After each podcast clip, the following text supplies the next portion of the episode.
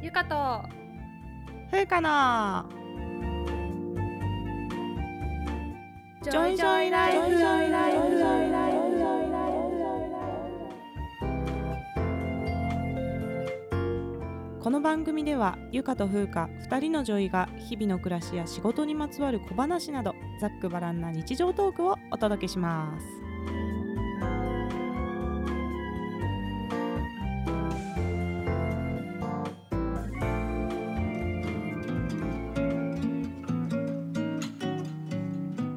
ゆかですふうかです始まりましたゆかとふうかのジョイジョイライフ今回がエピソード26ですねはいはいなんとですねゆかさんはい関西ではもう桜が開花してしまいましてなんとなんとですよ春ですねそう春で先週かな うんうん確かね3月のね1617ぐらいやったかなと思うんですけけど、うんうん大阪でももう桜の開花しましたっていうニュースが出てですねうん、早くないめっちゃ早いと思うそ1週間以上早いんじゃないかな、普段そようりだよねだって入学式の時に咲いてるイメージなんだけどそうそうそうなんかね桜の開花って標準木っていうのがあるらしくて、んうん大阪では大阪城公園のなんか一つの桜が、うんそれが咲いたら開花みたいな感じらしいのへでだからもう市内は結構うんうん咲いてて、日え当たりいいとこそろうとかは、なんだそう、えーいいなもうほぼ春になってきてるみたえいな、ー、いいねいいけどちょっと温暖化を感じますよねこの えこんな時期だったっ早いよ けねみたいになって、うんうんうんそうそんな感じでそうか今日の導入トークですがゆかさん、はいもうコロナワクチンの2回目そうなん終わでっすたんですか昨日打ってきましたよあまたやんまたや んまたね この間も1回目の時次の日収録でしたよね そうそうなるほ今ど回も、うん、うんなんかね2回目の方が副反応出やすいって聞いてて、うんうんうん周りの人もそうだ2ったね回目の方が辛かったってみんな言ってるから、うん結構心配してたんだけどあの、うんう元気です、あそうだよね元気だねこのだから収録日を決定するときに、うんそのワクチンで次の日寝込んじゃったらちょっと収録できないかもって言って、予備日をねう設定してたんだけど、うんもう朝ねあ全然元気だから収録できますって LINE が来 てそうそうう本当えよかったねうんうんびっくりするぐらい元気だし、あの筋肉痛もね、前回は腕が上がらないぐらい痛かったんだけど、うんそう今ら日しはいねね全然痛くなくて、うんあ本当うん、なんかうんうんうんちゃんと効いてんだろうかってちょっと不安になる逆に そうそう逆にねちゃんと抗体作ってくれてんのかなって、なるほど心配になるぐらい、うんうんうんでも倦怠感やばい人もいるの、うんうんなんかね私の同僚、韓国人の方がいて、うんうんうんまあ一緒にう行っん、て一緒に打ったんだけどその人はね、うん昨日の夜は何ともなかったんだけど今日になってなんかこう倦怠感がひどくて今日うんうもんビデオ会議あったんだけど、うんうんうなんかもうんちょっとどんどん調子悪くなってるからちょっとこの辺で失礼しますみたいになっちゃって。あー本当、うんうんそうなんだそうそうでなんか夜に片頭痛の発作、多分もともと片頭痛持ちなんだと思う持んだけちど、なんだねうんうんうん、発作があって2回あったとか言ってて、あ本当、ね、すごいいっぱい痛み止め飲んで辛いって、あ言ってたーなるほどねううんんただまあわかんないけどね、うんその片頭痛に関しては、うんうんうんあうのん副そうだ反ね応なのかどうかちょっとわかんないけど、うんうんうんうんうん全身倦怠感っていうのは副反応にあるから確実にそうだね含まれてるもんねうんうんなるほどね、うんあれか、うん副反応って、ねぜうん全部だもんね確かワクチン打ったそ後うそうそうに起そうきた何らかうのん一症状、定期間のそう何らかの症状については疑いっていう形で前例報告して、うんうんそれをなんか PMDA やったかうんな、うんうんうんなんかそこで一応審査して、うんうんまあ、それが的確かどうかっていうのは、あのそこでねそうだよね決まるらしいんですけど、うんうん一応だから現場からは全部、そうだあよのね疑いのものも報告するってことうんうんにそうだよねなってるからね。うんうん因果関係が分かんなくてもねうんうん、そうそう。うんうんそうなんですよまあ副反応といえばうん、アナフィラキシーがなんか日本でね結構出たっていう報告を見たんですけど、そうそうそううんうんうんうんあれ中身見たんだけど、 うん、うん、これはアナフィラキシーだろうかみたい な基準がねそうそうそうその世界標準じゃないっていうところはありますようねん、。一応ねちゃんと日本のうんアレルギー学会が出してる診断基準っていうのはあるんだよね、うんうんうあるんだけど多分それよりも軽い症状で厳しく取ってるってことかうんな。アナフィラキシーっていうか、まあ、あふ普通のただのちょっとしたアレルギー反応もアナフィラキシー疑いっとしてあー報告しているように思う。はいはいはいはい、そうだね、ううんでも新聞の記事とかってさタイトルしか見ないじゃん、パッパッと目に入んないかうら、んうんうんなんか、うん本当かいなってちょっとそれ信じたらちょっとびっくりしちゃう人もいるかもしれうなんいから、そうだねまあ見出しを見てもね、うあんの騙されないように、そうだね、うんうんまあ、中身まで見てね、ううんんうんうん判断してほしいけどもうできればそういう見出しをつけないでほしいんだけいやど本当そうにそういう不安を本当に煽るようなねそうそう、んその通りなんかワクチン接種した後に発症した看護師がいるとかいうさ、うんうんニュースも最近あったと思あうんだけどりましたありましたうんうんうんあれもねなんかよく見たら、うん接種した2日後に発2症日後してるからさそう2日そんな間すぐできないよ交 代そうそうそうそううんうんそのもうすでに潜伏期間の間にうん、たまたまワクチン接種がかぶったっていそうそうううんそねうそうことですよね。で中読んだらね、なんか最後にちょろっと書いてあるんだよねそれうん、うんちゃんとねそう、んんだけど見出しだと、そういうこと言うからな、ね本当にもうだいたい打って2週間ぐらい経つと抗体増えてくるって言われてますよね。そうだねでそこから3週目にもう一回ダメ押しの2回目といううんか そうそうそうそううんやってそうそれの上で発症が95%とかね、そうそそのう発表されてるそ抑制されるっていうのがねう、うんなりますんで、はい、CDC の,、あの基準によると、2回目の接種が終わって2週間経った状態が、あのうんうんイミニゼーションされた状態っうんてうんうんいううふうにんなってんだって。うんうん免疫を獲得してる状態ってことやな、うんそううそんうそううんすいませんなるほどなるほど。イミニゼーションってなんて言うんだろうと 思って若干あのあれで すよルー大芝のなんかコード版みたいになってるから出てこないんだよね。 大丈夫で なすんて言うん大丈夫でだすっけあの日本語サポートねあすいませサんポー。ト係でやっていこうかと思います。はい、はいそんなわけでね、はいコロそんなナ感じでしたワクチンの2回目をね、はい報告していただきました。はいはい。で、今日のテーマです。今日のテーマは、女医にもあるガラスの天井問題。変なテンションになってるやん、逆に。こ 逆にここれぐらいね、のまテンたションでねね。、これぐらいのテンシションでいきましょう。そうなんです。今日はですね、うん。まあ、久しぶりに、久しぶりにっていうか、ジョイつらいよ問題ですよ。うんうんジョイは辛いよに戻ってですね、はい今日はガラスの天井問題についてちょっと語っていこうかと思います。はい。はい、まずね、まあ、ガラスの天井ってよく聞くと思うんだけどどうやらねあんま知らない人もいるかな、この言葉自体をうんね。私も最近知りました。実は。あーなるほどねうんじゃあまずガラスの天井っていうのは何なのかっていうのをじゃあちょっとゆかさんからはい。説明してもらいますガ。ラスの天井とはですね、えー男性が組織の上層部を支配しているような組織うんうんで、女性がキャリアアップを目指してこうどんどんどんどんこう上がっていこうとするときうにんこうぶつかるバリうんうアんうんを意味する、まあ、比喩的表現、うんまあそういうまあ、こと見えないんだけけどど、うんうんうんガラ、スうん、の、まあ、天井があだからる。見見えてるっていうことよねその先は見えてるんだけどあそういうガラことスかがあるから自分があそう進そうそうそめうないっていうこと。うん進めうないよんうんうんうんううんんそうそうそうはい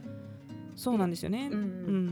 まあ、具体的には実績がちゃんとあるのに、女性とかマイノリティの人たちをある一定の職位以上には昇進させないっそうそうそうそうていう、まあ、そ意うで図す的か意図的じゃないかにもはわからないまあが、そうだよねそうそう、うんうん現実その女性とかが、まあ、結果出してっても昇進できないところが来るっていうことだようんうねん、そうですね。でこれはね、はい結構ね研究の世界では結構あるなって私は思っててそうなんだ。そうで研究の世界ってさ、うんどれだけ結果出したかって比較的分かりやすいじゃん確かにね。あの論文数とうか、んうんうんあとどれだけ研究費獲得したかとか、あと学会で表彰されるとかさ、うんうんそういうのがあるからうんうんそのどれぐらい結果出してるかっていうのは客観的に分かりやすいんだけれども、うんうんやっぱ男性と同等の地位を得るには女性はうん何倍も結果出さないとそこに認められないっていうのが実際あるんですよ。うん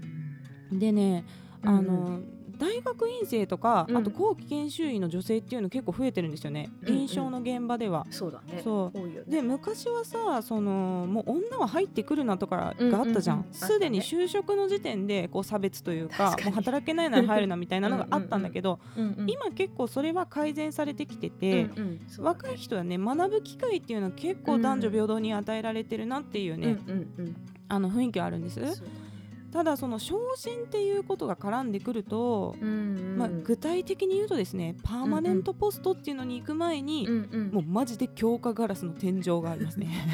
研究の世界ではそうなんですそうね。パーマネントポストとは。パーマネントポストとはですね、ん。まずまあその助教以上のポストにはなってくるんですけど、うんその助教っていうのもいろいろあってう、ん。で人気付き助教っていうのと、うまあ、んパーマネントポストの助教っていうのがあるんですよ。はいで。人気付きっていうのはうん。あの特任とか特あ命ーとか、はいはいはい。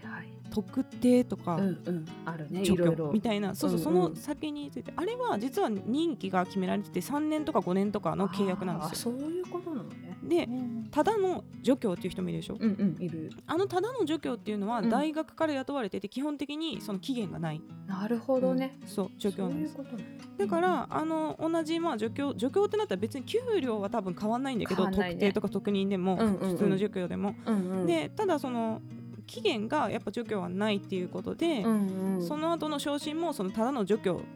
ってついてる人の方がうんうん先に行きます、あー次のそうなんだ。ところにはね。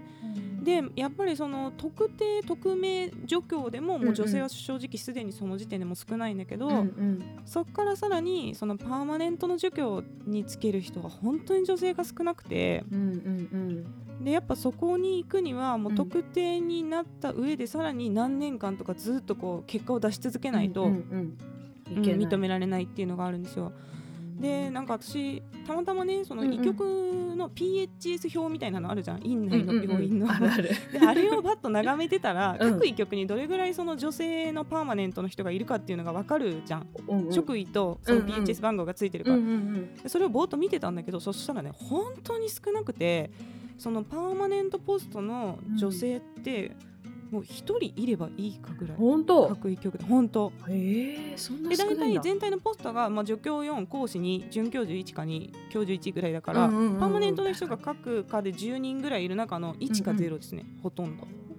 女性は。そうでかただ唯一、うんうん。すごく女性の割合が多い科があって、うんそれがね産婦人科おーやっぱ女そうなんだ性を見る科だからっていうことなのかなねうーんその診そ療科全体の医師の数は変わらないの、同じぐらいううん大体同じぐらいだねうんその、うん、もちろんその7ぐらいパーマネント7とかうんうんうん逆に12とかのところもあるけど大うんう体ん大体平均して10ぐらいはパーマネントのポストがある感じかなっていう感じなんですけどね。なるほどなそうなんですよでまあねここに行くのはうんうん正直ね、男性でも厳しいっていうのはあるんですよめちゃくちゃ競争の世界で、うんもうずっと論文出し続けて研究費うんうんも獲得し続けてっていう実績が必要になってくるんで、うんうんでまたね年齢的にはやっぱ助教になる人って30代のうんうん中盤から後半そうだねぐらい40までって感じする40前半ぐらいまで、うんうんだと女性だと結構ね2人目産んだりとか、うん子育てで子供が小学生になるとか、それで、まあ、そういうタイミングが重なってきうんうんて、で結局もうそこでもうそのハードワークの世界に残れなくてやめちゃうっていう人がね、結構出てきたりするんですよ。なんでまあね女性の医師のキャリアをサポートしますっていうことを結構打ち出してる医局とかあるんですけそど、うだねまあ、なんか言ってしまえば前半限定というか、ある確かに ね若手のキャリアは支援してくれるけどそこからうんパーマネントに行けるところまではもう今ね仕組みとして正直ないので、うんうんぜひね見てみてください何人の女性がパーマネントポストを持ってるかっていうのね 実はそれが現実だったり厳しいよねそう厳しいうん厳しいと思うわうんって感じですねはい、まあでもねなんていうのやっぱコンスタントに結果を出し続けてる人の方が取りあやすいっていうか、いてほしいって思うえのはそうまあ、大学としてはそうそ気持ちがまあ分からんでもないうんうんそうし、うんうん女性がそうやってちゃんと実績を出していくためには、まあ、一人じゃできないからさ、うんそうそうそうそうううんんうんあの男性側結と局かな男性側のな、ねうん協力とか理そ解がうそうそうそう必要にはなってくるそうそうそう、んでやっぱなんかあの男性の方がこううん社会的にさ、こう働き続けないと価値がないんだっていうようなうんうんうプんレッシャーをうん背負ってるところがあるやん。そうだねで育休も取覚れないし悟が違うねとかそういうふうに思われてるところもあると思うの、なんか女優はどうせやめていくいしやみーたいそなれよ本当にそれ、うんねうんうんあのこの次次か分かんないけど、あのセクハラ界で言うけど、うんうんうんうんうん今後ねセクハラの話もしていきます、今後ね そう そうそうそううんそう そうまあだからそういうプレッシャーが、うんまあ、あるんだろうなとそこの覚悟の差っていうのが違うんだろうなっていうのも、まあ、女性側もちょっと理解する必要があるかなとはそうだね思いますね。うんうんそうそうだけどやっぱ男の人もさみんながみんなそう体力すごいあるわけでそうそうそもないしそうそう脱力ほんとそう脱力、ん脱落してしまう人もいるじゃない、うんいるうんそうそううん 本当そうなんよね,、だからさその結果を出し続けなければいけないっていううんうんうんプレッシャーがある、うん働き続けなければならないっていうプレッシャーもうん男の人にもあるじゃん、そうある脱ある落できなうんいっていううん。脱落できないっていうね、ううんんうん、だからそれも良くないよね。きっそうとよくないと思う、うん、うんそうやって担ってしまうっていうプレッシャーもね、うんううんんど男女にとってよくないっていうかなそううん、まあ、そのパーマネントの職位うんうんについては、うんまあ、客観的な指標で見るのがそう一そう番確かに平等ではある。うんうんうんあるが うんうんその指あ標る指標というのはやっぱり男の人の方が結果を出しやすいような指標になってしまっている気もする。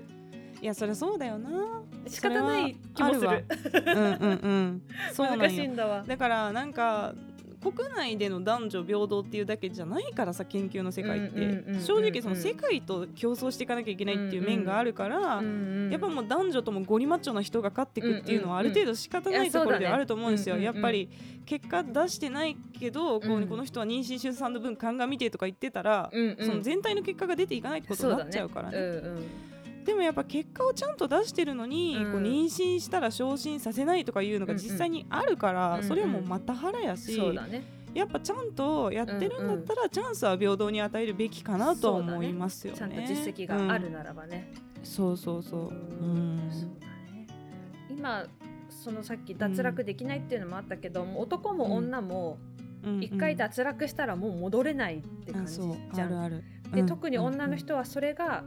うん妊娠出産がその脱落のきっかけになってしまって、もうそこから戻れないっていうのもうんそうあそるようそう、ねめっちゃあるんですよ。ううんん。で結局もうそうやってなんか評価されないんだったらやっても意味ないなっていうなんかうんこううんうんうん心折れちゃうとかもあってそう、だね。でまあゆるふわにならざるを得ないというかね。 うんうん、上にいる人たちがそういうなんていうんだっけ、えっ、と待遇を受けているうんうんうんうんのをやっぱ見てるからね。見るとね、うんそうそうそうだから絶対この人の方が結果出してるのに女性だから昇進できてないっていうのを、うんうんもう何例も見てきてるわけよ、うんうんうんうんと自分もそうなるんだろうなって思うと、うんうんもう努力すること自体意味がないんじゃないかっそうだよねていう気持ちになっちゃうっていうのですよね。でまた、うんうんまあ、今ねガラスの天井の話してきたんですけど、うんうんこれとね逆の概念としてガラスの地下室っていうのが、まうんあ、最近言われ始めてると、これはですね、うん主にうんその低収入の人たちとかのことなんやけれども、まあ、特に男性がうん収入と引き換えに危険な職種とか長時間勤務うんそれから肉体労働といった過酷な状況に押し込められて、うんうんうんまあ、ちょっと命を使い捨てにされているというような現実ですよね。危険な業務はやっぱ男性ばっかりが、そうかうもねん、、やらされるう。んでまあ医師の世界だと結構ブラック労働とかさ、うんあと僻地、うん僻地ね過酷なところうんうんっていうのはさやっぱ若手男性が送り込まれることが多いんだよね。これはある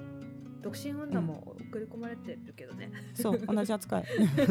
そう子供がいない女性は結構同じように扱われることもあるけど、結構子育てがあるんでとかなったら、やっぱそういうの断られることが多いっていうかねね移動をね女性は、ううんん、うううんんうんんううんんだからこういうところも若干女性ゲーター履いてるなっていうのもあるんだけどわかねるわかるううんんうんこういうの確かにありますよねっていうねうんでうそれをさうまいことを利用している人がいるっていうのうもんそれはそれで事実なんだよねそうそう一定数ある、まあだから女性の数だけいろんな人がいるからね、まあねそううんうん、でまあなんかシステムとしてそういう歪みが出てくる、誰かが得して、うん誰かがこう我慢しなきゃいけないっていう、なってるだからまあちゃんとそういうところをやってる人にはしっかりこう、ねうんお金をあげるみたいそうだな、ねこうちゃんと待遇面でしっかり、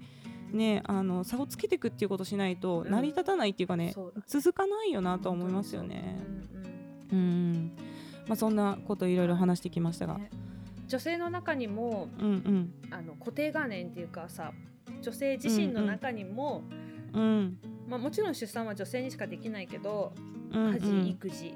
は女性が担うものだってうんいう固定概念っていうか刷り込みっていうかさ、そういうのがあるあるなってそうそう思う。うん、うんうんうんうんそうだよね別に誰から頼まれたわけじゃないのに、うんうんうんなんかそれが勝手に背負ってしまってるっていうものがあるよね。うんうんうんんそうそうそうだから全部完璧にやらなくてもいいし、うん特にさ多分ね、医師って結構完璧主義な人多いから、多いね。掃除もやんなきゃ、料理も作らなきゃみみたいな、うんうん家事ちゃんとやって子供もちゃんとまっとうに育てなくて,、うくんてはってうんうんなってる人が多いんじゃないかなって思うんだけど、うんうんまあある程度妥協するっていうか、うんそうだね。ううんん。そういうのが何でもかんでもは無理やから必要だよね、いやね。無理無理そ無う理。。うん。で無理やけどその別にそこをいい加減にするっていうわけじゃなくて、うんうんちょっと自分を楽にしてあげるっていうことだよな、うんうん何でも何でそうそもうそうかんでもこう背負い込みすぎないで、ううんんうんそうそうっていうのが大事ですよね。大事うん、やっぱ最終こういうなんかシステムの歪みとかってみんなが協力してうんこうんうんうちゃんと改善していかないとそうそうやっぱダメだと思うんですよう。んうんだからその男ばっかり得してとかいう言い方でこういう問題を語ってしまうとうんうんその多発的な感じでねそうだねやってしまうと向こう向こうでいやこっちだって我慢してるのにっていう喧嘩になっちゃうからそう そうそうやっぱその意見をちゃんと出し合ってねうん対応していくっていうことがまあ大事かなと思いますね。そうだねんまあそう男にもいろいろいるし女にもいろいろいるし、うんうん私はこの独身女なのですごいね、うん中途半端なんだよねそのうんうんうん世界で、いまやあ多分でもわかるよ子供のいない女性も、もそうだと思うんだけど、うん結婚しててもうん子供がいない女性も、ううんんうんなんかまあ女性の言い分も分からんでもないしでも男の言い分も分かるしそうっていうそうなの、うん真ん中にいるう感じ、んこの後だからなんかまた今度ママジョイ問題とうんかうん取り扱おうと思うけど、うんうん私も結構カバーする側なのいで、やそうだねの女性私も働けない女性医師をカバーする側なんですよ。うんうんでそうするとなんかそこでだんいつもカバーしてる男性医師とかうは、んうんうんいやもうほんと女医は使えないとかいうことを言ったりすそうるんだけどそうそう私はすごいなんか傷つくんだよねわかる私よも女医なんだけどみたいな。私も女医んだよってそう多いよねそわうかる思う、うん、使えないってみたいななんか普通に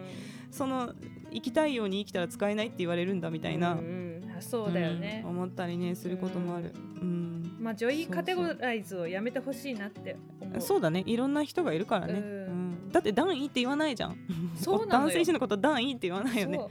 だから女性であるだけでやっぱ医師の中でもそういうカテゴリーに入れられるっていうのがね、うんうんうんありますよねうね、うんまあその話もいずれいずれしましょはい、うそんなわけで最近ね、私がすごいハマってる藤井風さんの「帰ろう」の歌詞を紹介します、はい、ふ藤井風さんって23歳ぐらいのアーティストであそうなんだあそんそなう若いんだ若いの知らなかったへー岡山県出身の方でですねお詳しいねそうもうちょっと最近もう藤井風マニアなんで私 は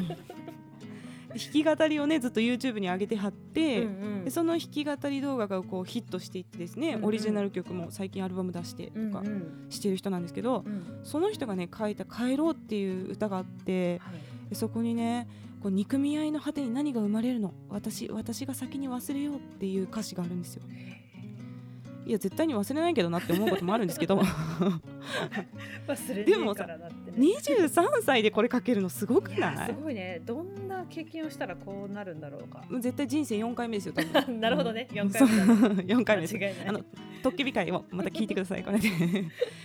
そ うそうなんだね私はあんまり藤井風さん、名前は知ってるけど、曲聞いたことなくて、うん全然知らなかったけどうんもうすごいいいですよやっそうぱなんです本当憎み合いの果てにはね何も生まれないよねうんうんそれはその通りだと思う、うんう本んだからま当あにうんうんね若い世代の人たちが働く頃にはねうんうんこういうことが改善されているように、うんこう変えていくっていうことをしていきたいね。していきたい、本当にねうんうん、大変なんだもの、大変なんだもの。 でもさ結構なんか男性医師でも、うんうん自分に娘が生まれると考えが変わるケースとかもいて、私の周りではそうなんだもうすごいなんか女医は使えないとか言ってめっちゃ女医ヘイトしてた先生が結婚して娘が生まれたんだよ。そしたらうんそのなんかガラスの天井問題とかにすごい積極的にへえ取り組むようになっすごていなんか女性も妊娠出産を経てもちゃんとキャリアで評価されていかなかったら、もうそういう時代から変えていかなきゃいけないとか言っておー言すっごいててもうなんか何年か前にめっちゃ上位ヘイトしてたやん自分とか思ったんだけど でもやっぱりさすごい自ね分事としてなってくるわけやん、うんうんそうだね娘がこう生きていうくん世界がどうなのかっていう目でやっぱり見ると違ってくるとかあるから。そうなんだね結局なんか自分がどれぐらい自分事としてそういう問題を捉えられることかなっていうふうには思いますね。うんそう思います、うんまあそんなわけではいまた対話をしてねこれから変えていきましょうね、うん憎しみあっても仕方がないしょうがないそういうわけですはいはいというわけでですね、はいゆかさん今回も質問をいただいております、ありがとうございます。で質問に答えようのコーナーですね、はい今日はね1問質問は答えていきます、では質問お願いします後期研修は初期研修とは違う病院に行きましたか。シンプはルいなありがとうございますはい、私はね違う病院に行きましたね、私もです。そうだよ ね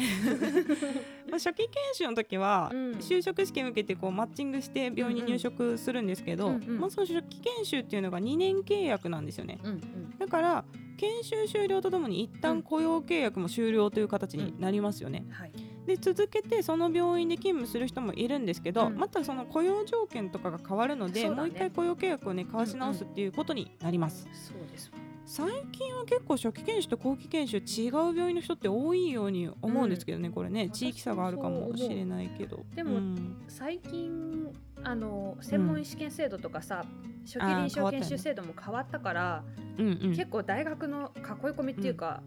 うんうんうん最初から大学にっていうのもなんかちょっと増えてる気がする。ああそうだね変わるのめんどくさいしなってなるよそねうそうそう。内科とかね結構うん大学の方が取りやすかったりとかするもんうね、ん専門医がね、うんうん地域差あるんですかこれは。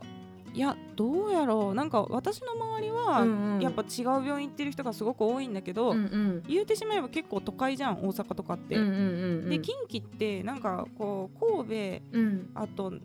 京都、うん大阪ってその京阪神とか行ったりするんだけど、うんうんその辺みんな結構な大都市があってそこの中をこう行き来したりとかしてるしあと奈良とか和歌山とか地域医療やる人は行くし、ほうほうほうみたいな感じへでーだからなんか、うん、違う人が私の周りは多いんですけどね。そうなんだうんうんまあ選べるのであれば、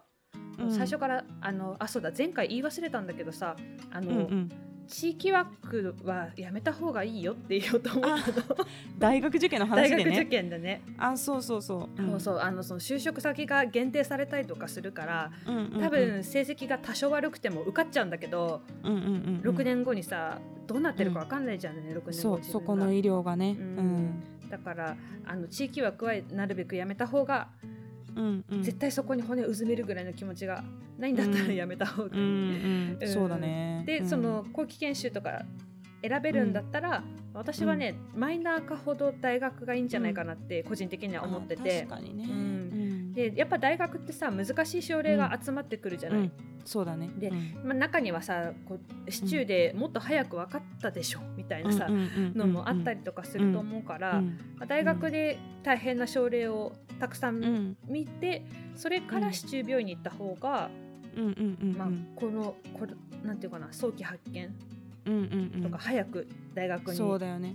紹介できたりとかすると思う。知らないものは診断できないからね。そうそうそうそれそれそれ、いいこと言うね。だからやっぱうん経験があった方がうんうんうん絶対そうんの診断につながるで見たことがない病気っていうのもうんうんまああってその教科書を見ながらこれじゃないかとか当たりをつけることはあるんだけうどんうんうんやっぱりその経験したかどうかっていうの全然違うもんね。うんそうだねうんうんほんと麻酔科とかもどんだけ修羅場に当たったかみたいなとこあるうかんら、うんうんうんうんやっぱ大学の方がやっぱ修羅場っていうかベースが悪い人が多いから、そうだね。うんうんであと人員も多いからさうんうんうん大変なのでみんな一緒に考えてくれたりすそうるじだゃん。ねそうそう、うん、で一いろ人なだけで考え責任を負するしわなきゃいけないっていうことうんうんもあんまりないしね、そうだねん大学は、そうなんです、なので、まあ、大学は大変だけどうん、一回経験しそてうだもねいいんじゃないいかやな、勉強にはなるよ、うんやっぱ大学は勉強しに行くには本当にいいところだとは思う、うんうんうんまあ、やめるそのう大変かもしれないけどちょっとね次回の布石になってま すねここがねうんね、まあ、そ違んな違感じですねくても全然問題ないし、うんまあ、一緒でももちろん問題ないんだけど、うんうんうんうんうん違うことのメリットっていうか、おすすめはねうんいろんな、うんうんいろんな環境を知れるっていうのは一つそうだねうんうんいいメリットかなといいと思思いいまますす。はい、はいありがとうございます、はい、でですね嬉しいコメントをいただいております、はいゆかさん